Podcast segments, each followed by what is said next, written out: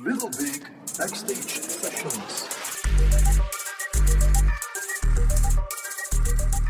Welkom in podcast nummer 8 van Little Big and Partners. Wie hebben we vandaag in de studio? Wel altijd dezelfde twee mensen. Uh, Tom Braakleers aan deze kant van de micro en aan de andere kant. Hans de Meijer. En zo heb je meteen ook onze stemmen herkend en weet je wie aan het woord is. Ja, en altijd dezelfde mensen. Het is wel de bedoeling dat we vroeg of laat ook eens een gast ja, ja, over de vloer voor, krijgen. ja, ja, Maar voorlopig uh, hebben we nog voldoende materiaal om te delen. En voor we erin duiken, misschien eerst eens kijken wat er in de voorbije weken, maanden gebeurd is, waar de luisteraar eventueel interesse voor zou kunnen hebben. Ja, Hans, wat is er allemaal gebeurd? Man, man, man. Het is, het is alweer even geleden dat we de vorige podcast gedaan hebben. Uh, de vorige keer dat we gingen een podcast opnemen, zijn we geëindigd in uh, eindeloos gefilosoferen en vergeten op record te duwen. Uh, maar dat kan ook gebeuren.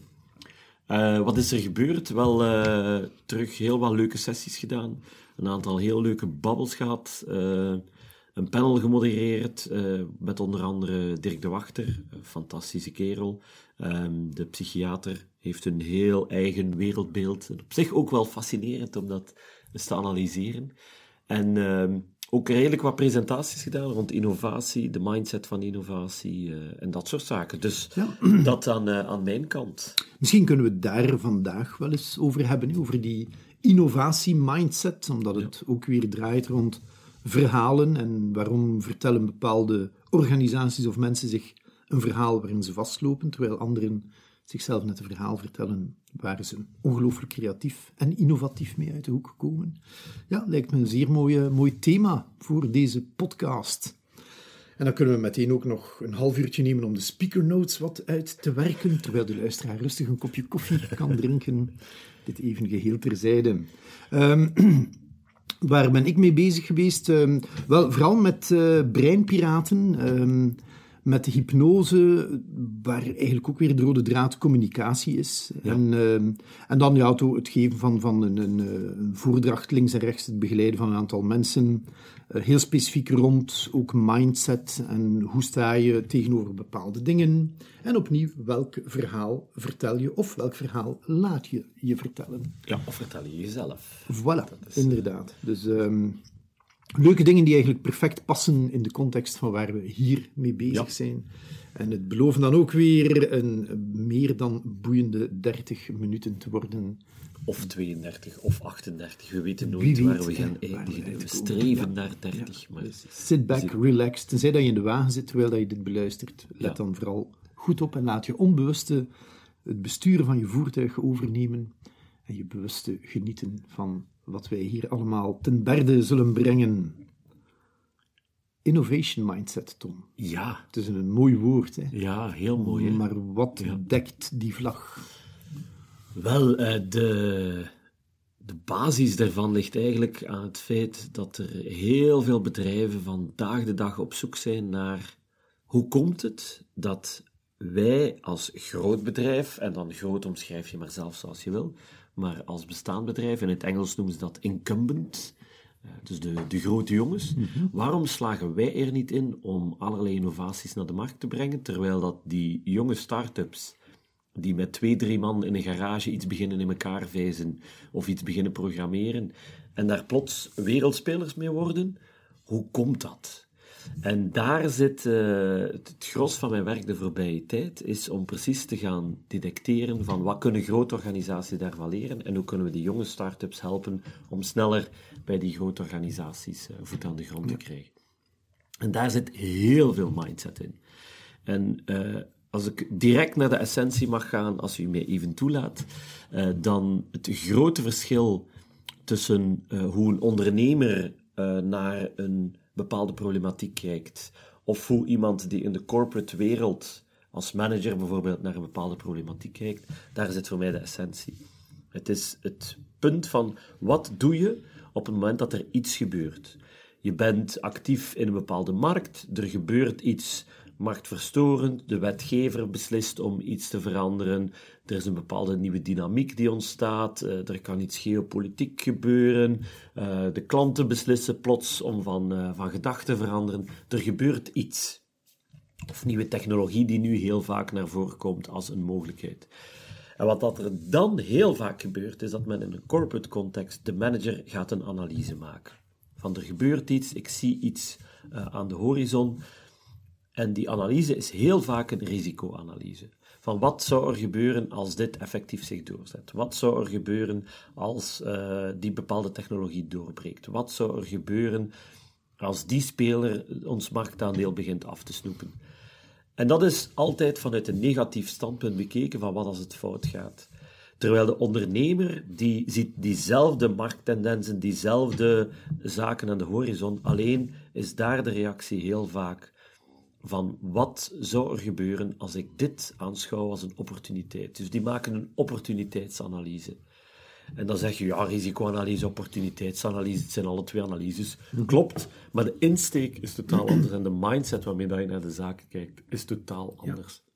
Dus de grote zijn als het ware 90% van hun energie aan het focussen op 10% dat het zou kunnen fout gaan.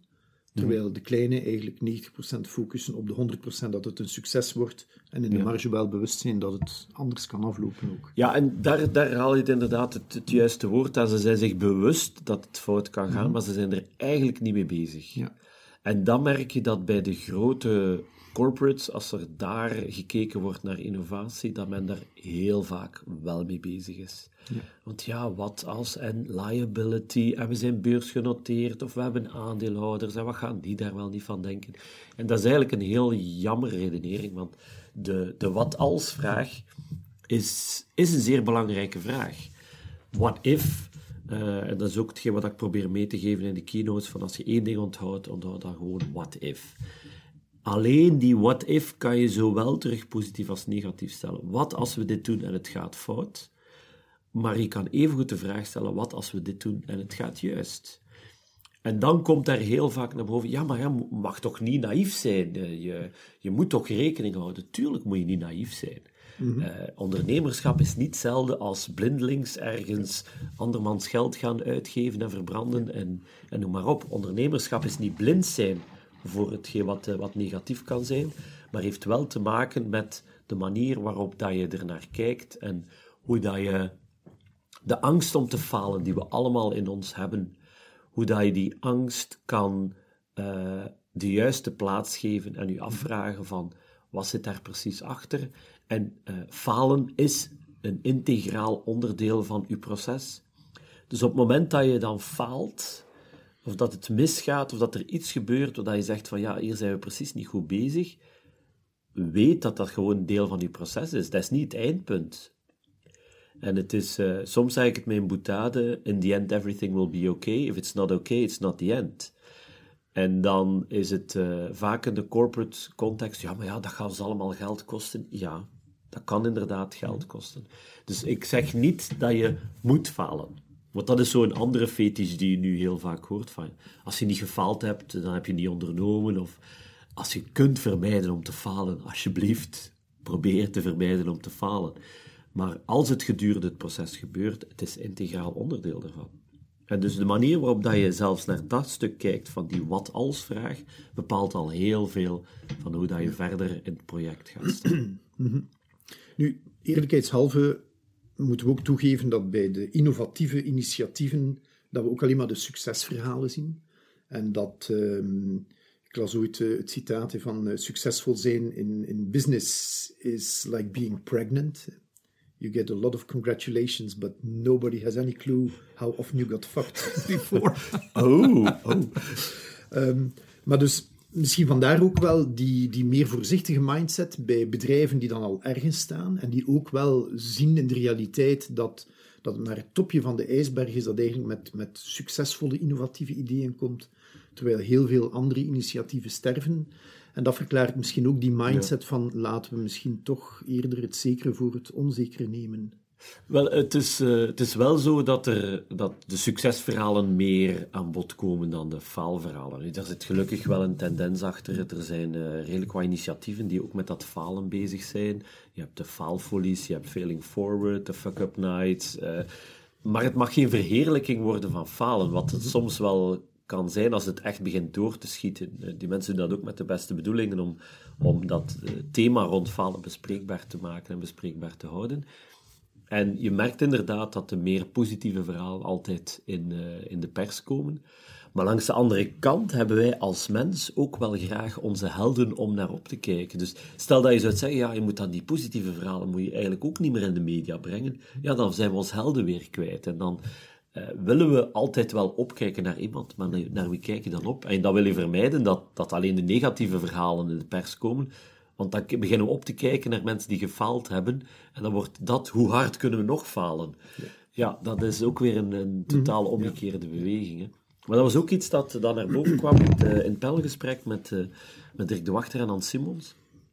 Uh, dus Dirk is, is, is psychiater en, en heel veel bezig. Is, is bijna filosoof op dit moment. Hij schrijft zeer filosofische boeken.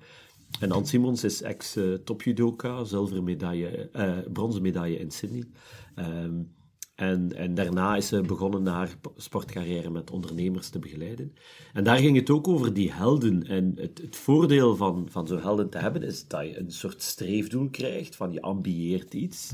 In de sportwereld zie je dat ook. Iedereen wou plots beginnen tennissen toen Kim Kleisters en Justine Nij het goed deden. Iedereen wil nu beginnen hockeyen, want de Belgen doen het goed. Uh, dus we hebben daar nood aan. Maar langs de andere kant, als dat een verheerlijking wordt dan spiegel je daaraan. En dat is het grote gevaar dat, uh, dat bijvoorbeeld nu op Facebook en op Instagram, je ziet alleen maar de positieve kant van mensen. En dan denk je van ja, iedereen is altijd gelukkig en ik ben de enige die, die mij nu slecht voel. Dus uh, als ik gewoon op Facebook kijk, dan zie ik allemaal vrolijke, lachende mensen. En zo nooit is dat, dat andere kantje. Dus ook daar speelt dat, uh, die nood aan. Klein beetje een, een gebalanceerde communicatie. Uh, en dat hebben we ook zelf in de hand. Hè. Als we degene die dingen op Facebook zetten, zijn we zelf. Klopt, ja. Maar wat kunnen bedrijven daar nu concreet uit leren? Wat, wat zijn zo de adviezen dat je zou geven aan ook managers of aan mensen die uh, dat soort innovatie moeten of mogen begeleiden? Ja, wel, um, het, het, belangrijkste advies dat ik geef, sta er niet blind op, op uh, entrepreneurship of op start-ups. Mm -hmm. want dat, daar is ook niet alles roze geur en maneschijn. Het is, het is een zeer interessante mindset om van te leren. Maar je kan diezelfde mindset ook binnen bedrijven binnenkrijgen. -hmm. Je hoeft niet noodzakelijk een start-up te hebben om ondernemend te zijn. Uh, intrapreneurship is ook zo'n manier. Dus als je, als je kijkt naar wat dat, uh, wat dat bedrijven kunnen doen, is dat uh, een aantal zaken. Eén is ehm, om die mindset intern te gaan toelaten. Dat als iemand met een project afkomt, zonder risicoanalyse, maar wel met een opportuniteitsanalyse, stuur die dan niet terug naar de tekentafel en zegt, doe eerst eens je risicoanalyse. of als er iemand afkomt die zegt van, ik heb een idee, en we hebben uh, 30% slaagkans. In een normale organisatie gaan zeggen, ja, laten we het dan vooral niet doen, want is 70%. En we hebben het risico dat het misgaat. Ja, maar misschien is die 30% slaagkans wel net voldoende om ervoor te zorgen dat je heel je bedrijf blijft overleven. Dus laat dat toe, binnen de grenzen van het aanvaardbare natuurlijk. En dat, dat is, die grenzen die bepaal je als bedrijf zelf. Maar laat wat intrapreneurship toe in je bedrijf. En een, uh, dus dat is de, de mindset. Een tweede is, um, durf af en toe jezelf eens uh, onderuit te proberen halen. Uh, we hebben daar ook een methodiek voor, die we af en toe gebruiken ook, bij bedrijven voor de flip thinking workshop noemt dat, waar je eigenlijk van buitenaf gaat, gaat proberen disrupteren, alsof dat je uh, als enigste missie in het leven hebt dat bedrijf kapot te maken. Dat is zeer confronterend. Altijd zeer leuke reacties tijdens die workshops. Uh, van, uh, ja. Ik ben zo ver buiten mijn comfortzone. Goed, houden zo. dus dat is een flip thinking mindset.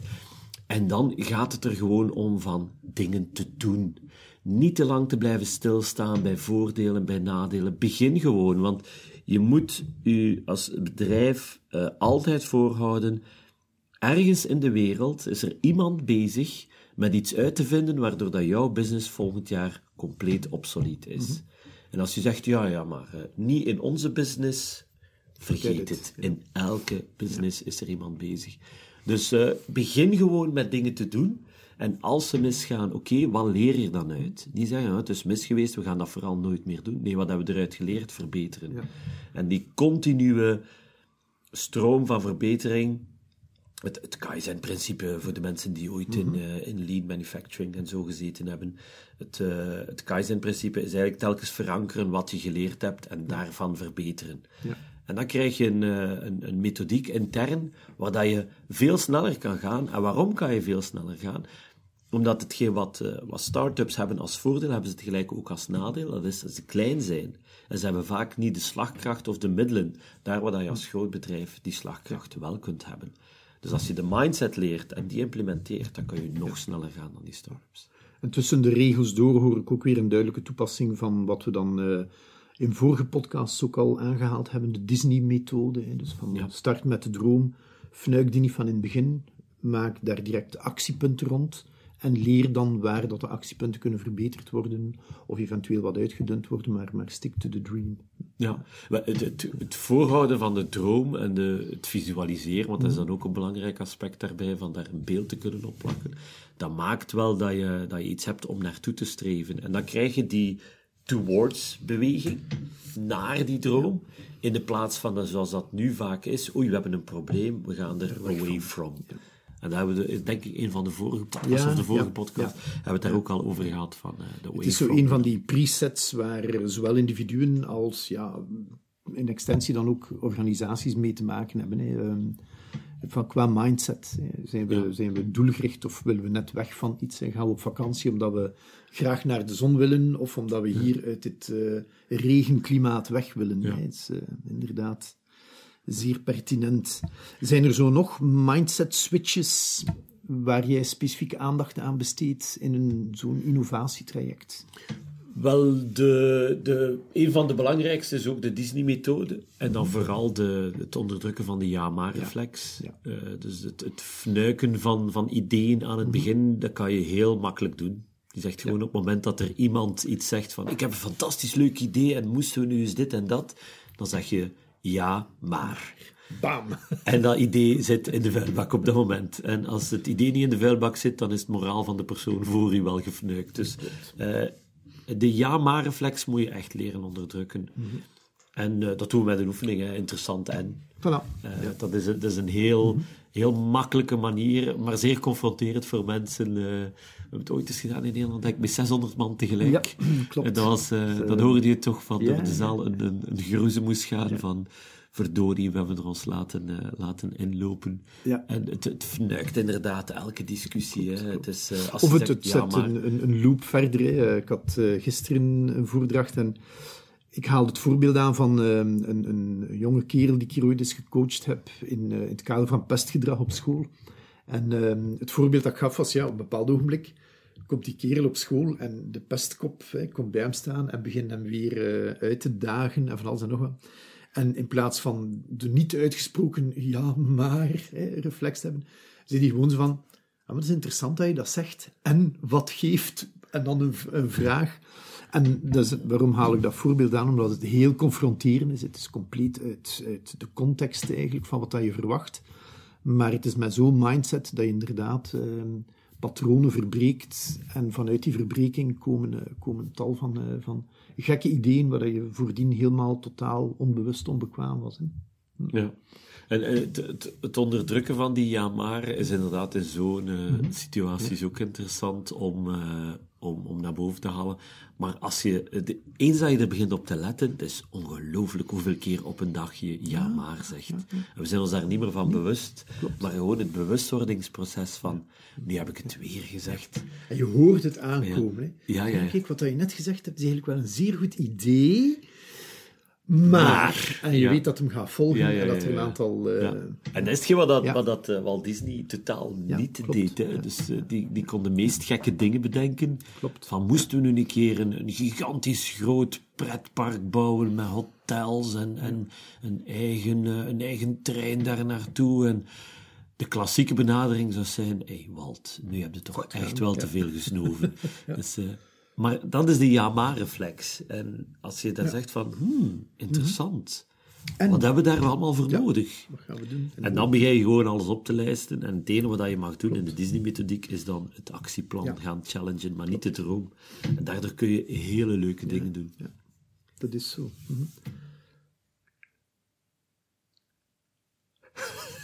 Een beetje stilte dan. Dat is zalig. Ja. Ik ga het checken. Ja, het moet even, het moet even inzinken. Ja, ja. Mij. ja. Het, is, uh, het is nog vroeg ook. Hè. Ja, ja. Het is half tien. Normaal slaap ik nu nog. dus, uh, nee, het, is dus, het gaat dus duidelijk over een, een, een, een soort ja, belief system, zou je het kunnen noemen. Mm -hmm. Het vastroesten in bepaalde overtuigingen. Ja. En uh, het is heel moeilijk om aan die, die grote uh, bomen die daar dan groeien, om daar... Er zit nog, bij heel veel bomen zit er nog weinig rek of flexibiliteit in. Als je daar tegen duwt, is dat eerder pijnlijk dan... pijnlijk voor de die, die duwt ja. dan... Uh, ja. ja. ja, van waar komt dat eigenlijk, dat, dat belief system? Of waar, waarom zitten we daar zo aan vastgeroest? Ja, omdat we, denk ik... Um, Enfin, er zullen wel meerdere verklaringen voor zijn, maar um, we hebben een vorige podcast ook al aangehaald dat ons brein per definitie eigenlijk lui is. Uh, en dat het maar goed is ook omdat we anders te veel energie zouden, uh, zouden verbruiken. Dus we worden eigenlijk gevormd door wat dat we rond ons zien gebeuren en voelen gebeuren. En we maken daar een soort logische associaties mee die verder bouwen op wat we weten. En we stellen die eigenlijk heel weinig in vraag. Dus ik kan me goed voorstellen dat als je als bedrijf een aantal dingen ziet gebeuren en het was al jouw vooringenomenheid van oei, dat is risico en dat mislukt, dat jouw verhaal alleen maar sterker wordt. En dat je dus als persoon bovenop de associatie die je al maakt, dat dat altijd maar groter wordt. Dat, hè, maar als je risico neemt, dan gaat het mislukken. Als je buiten de lijntjes kleurt, dan loopt het fout af. En dan ga je die check niet meer doen. Dan, dan gaat, uh, ik ben een boek aan het lezen van, van Daniel Kahneman, Thinking Fast and Slow. En die heeft het over systeem 1 en systeem 2. En dat systeem 1 is wat op basis van associaties verhalen bouwt. En jou bepaalde dingen doet doen en bepaalde dingen doet geloven. En het systeem 2 is het meer rationele, dat af en toe zo eens een crosscheck doet. Um, en hij heeft dat boek eigenlijk geschreven uit nieuwsgierigheid naar uh, waarom mensen beslissingen nemen en hoe dat mensen eigenlijk beslissingen nemen. Wat hebben ze nodig aan informatie? Wat drijft hun om iets te geloven of iets niet te geloven? Er is een econoom dus, die samen dan met een, een psycholoog daar, daar heel, heel diep in gedoken is. Om, om vanuit waarschijnlijk dan een, een businessperspectief of een marketingperspectief daar, daar voeling mee te krijgen. En um, ik denk dat daar voor een groot stuk die bijna onzichtbare cyclus start hè, van een, een, heel klein belief dat eigenlijk automatisch versterkt wordt, omdat dat systeem 1, waar hij het in zijn boek over heeft, dat, uh, dat heeft meer aan een verhaal dat logisch is dan aan een verhaal dat waar is. Als het maar logisch is en als het maar klopt en in, in de, de redenering van het individu of de organisatie, dan gaan we het aanvaarden. Op zich een zeer interessant gegeven. Ja. Dat zowel positief als negatief kan werken. En misschien bij de start-ups is dat eerder een positieve cyclus. Van, uh, mm-hmm. We nemen een, een, risico of een initiatief en het zal lukken. En dan heb je er altijd wel een paar die lukken, of je hebt bepaalde procesdoelen die lukken, uh, zonder dat het einddoel er allemaal gekend is. Hè. Een beetje de, de fuzziness in, in de objectieven, van we willen er eigenlijk wel, we willen die richting uit, maar weten mm. nog niet echt precies waar we gaan uitkomen, maar laten we alvast een proces opstarten in die richting. Ja. Terwijl dat de grotere misschien al duidelijker het doel moeten hebben en dan dat doel gaan evalueren, zoals dat je daarnet zei, en dan gaan inschatten van, mm, we gaan dat toch niet doen. Ja. Ik denk ook een groot verschil zit er in, in, uh, in, in wat dat ze precies geloven. Ja. En uh, als je kijkt naar, uh, naar waar heel veel bedrijven in geloven, is hun oplossing. En dat is, uh, onze oplossing is de beste. Ja. Nu, ergens moet je dat ook geloven. Als je op de marketingafdeling van een bedrijf werkt en je gelooft niet dat je product het beste is, kun je mm-hmm. nooit authentiek of congruente communicatie mm-hmm. opzetten. Maar je mag ook daar niet uh, verliefd worden op de oplossing. En dat is, uh, een paar jaar geleden zat ik samen in een panel met Yuri Levine. Dat is uh, de, een van de drie oprichters van Waze, de, onze alomgeliefde GPS-verkeersnavigatie-app. Let's Beat Traffic Together. Um, geen reclame, absoluut niet. Maar uh, het is gewoon een. Uh, ik, ik ben wel. ik ben Waze ja, Royalty, ja, hè, dat heb ik ook al aangehaald. Hè, dus je mag meneer zeggen. maar ik zat dus in dat panel met Yuri Levi. Die, had een, een, die heeft een zeer goede blik op mm-hmm. ondernemerschap en wat belangrijk is binnen ondernemerschap. En is zelf een serie-ondernemer en, en noem maar op. Maar die had, op die dag had hij een t-shirt aan. En dat is mij bijgebleven. Daar stond op: Fall in love with the problem. En dat is iets wat, wat we in bedrijven soms vergeten. Uh, van waarom hebben we precies ooit die oplossing gebouwd? Want misschien is die oplossing al 10, 20, 30, 40 jaar oud. Maar er is ooit de reden geweest waarom dat we dat gedaan hebben. Maar op den duur is de oplossing zo geëvolueerd, maar misschien is het probleem al weg. Of misschien is het probleem ook geëvolueerd en die oplossing niet. Ja. Dus zitten daar met een totale disconnect tussen het probleem en de oplossing. Ja. Terwijl dat je in de start-up mindset, omdat je per definitie veel jonger bent, uh, dat je geen tijd hebt om verliefd te worden op je probleem, op, op, de oplossing, wel op het probleem. En als je merkt van, hetgeen wat ik hier bedacht heb, is niet het juiste voor het probleem op te lossen, dan ga ik van koers veranderen. En dat kan je relatief makkelijk en relatief snel, met een kleine organisatie, minder overlast, minder beslissingsprocessen, minder geld al uitgegeven in die oplossing. Terwijl als je nu zou zeggen, je bent een, een internationaal machineproductiebedrijf mm en je hebt een bepaalde machine waar dat je miljoenen of miljarden in geïnvesteerd hebt, ja, dan ga je plots niet zeggen van, ja, we hebben een goede machine, maar het probleem is weg. Ja. Ja, dan, dan ga je proberen aan marktcreatie te doen. Mm -hmm. ja. En dat kun, het is heel moeilijk om aan marktcreatie te doen, maar de grote jongens proberen dat wel. Uh, mm -hmm. Maar dan, dan moet je verdomd goed zijn, want dan moet je het probleem creëren bij je potentiële ja, klanten. Ja. Terwijl je het vertelt, moet ik spontaan denken aan, aan wat er in, in relaties gebeurt. Hè. Uh, jonge mensen gaan, gaan spontaan in een relatie vliegen en gaan daar eigenlijk ook nog vanuit misschien een passie die ze bij elkaar vinden of voelen voor elkaar, creatief dingen gaan bouwen zonder eigenlijk goed te weten waar je naartoe moet. En dan heb je de oudere koppels die vaak ja, nog noodgedwongen, die eigenlijk al vreten zijn omdat ze ooit samengekomen zijn. En dan zo in een meer stugge relatie toch nog proberen er het beste van te maken, terwijl dat eigenlijk dat het hopeloos zou kunnen zijn. Hè. En dan Ja. heb je vaak ook met het probleem en oplossing die dan na tien jaar zo ver uit elkaar gegroeid zijn, dat je eigenlijk kunt afvragen van, hebben die überhaupt nog een, eh, iets met elkaar gemeen? Ja. En dan is het misschien leuk om terug te gaan naar wat heeft ons ooit samengebracht. Maar ik denk dat dat nog leuker is om te kijken van, is dit nog relevant? Ja. Dat is iets, eh, de, de, de ontstaansreden, eh, of de why, zoals eh, Simon Sinek het heel graag noemt, is iets wat sommige bedrijven wel vergeten zijn. En dat zit heel fris bij, bij jonge ondernemers. Waarom doen we dat?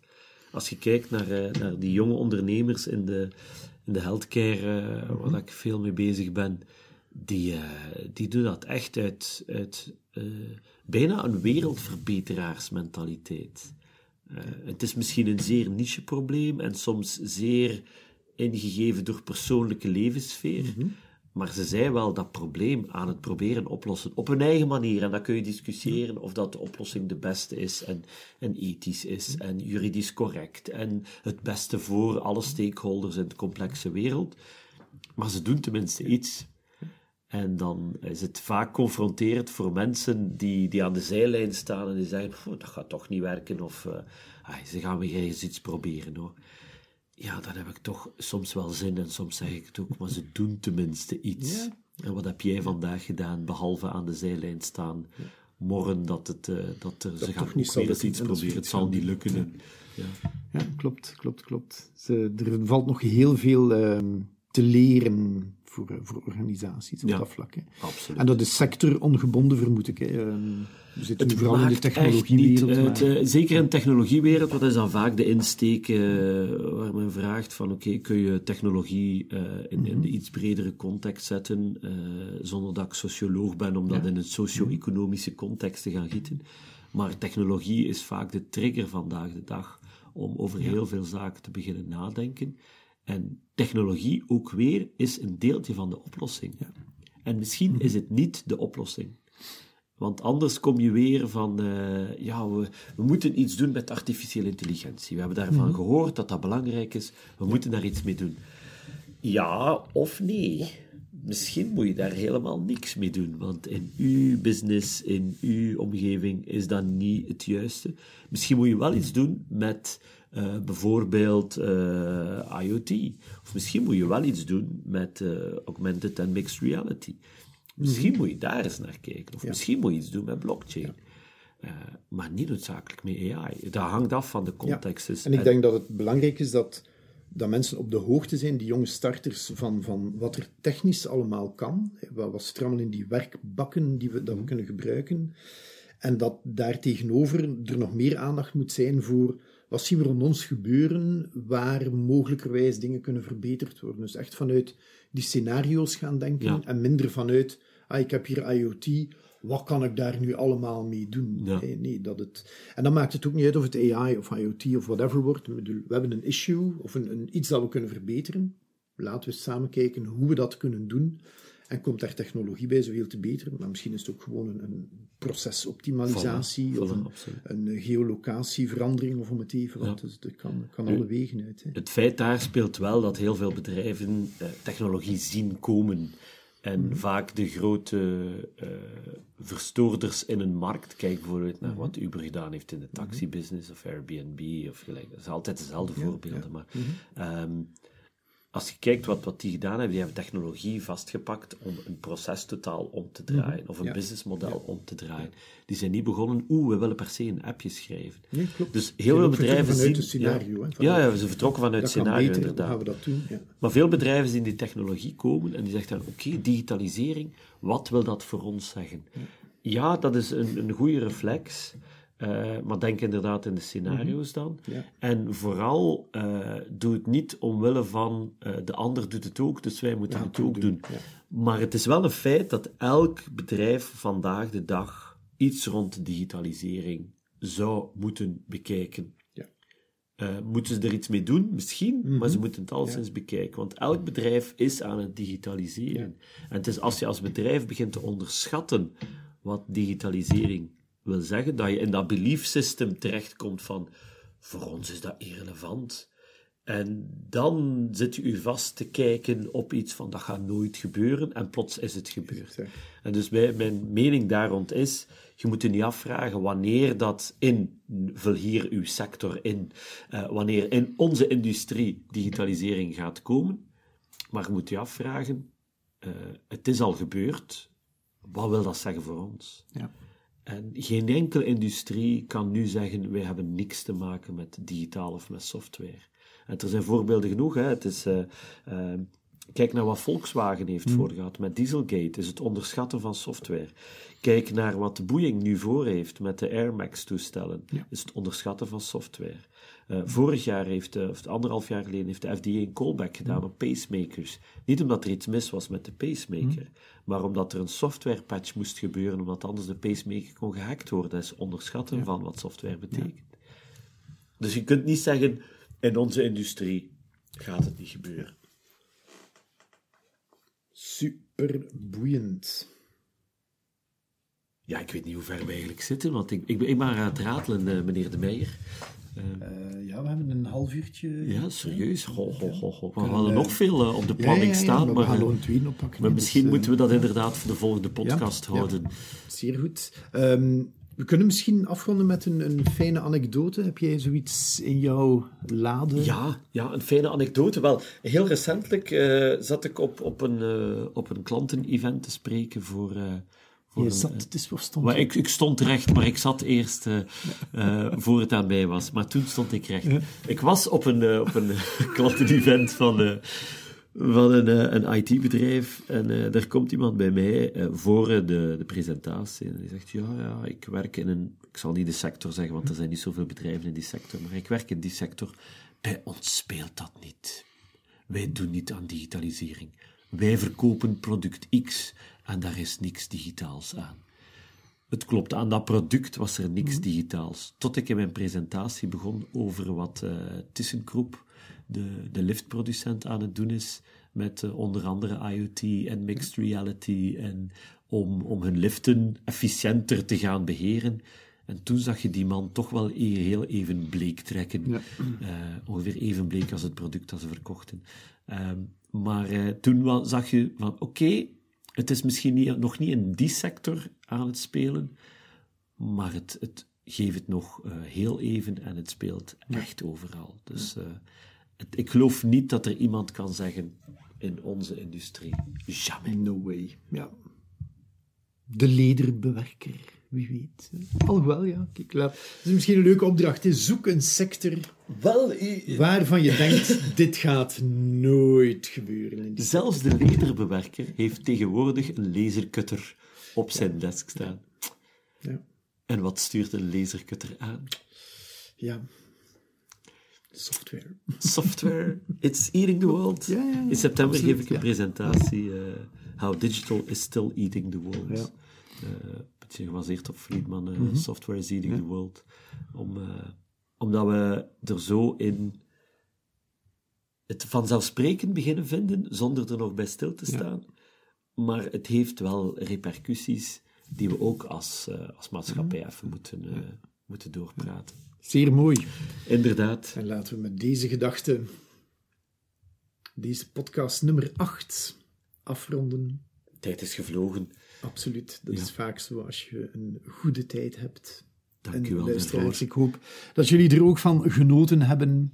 En we kijken uit naar de nummer 9 die er in de komende weken ongetwijfeld aankomt.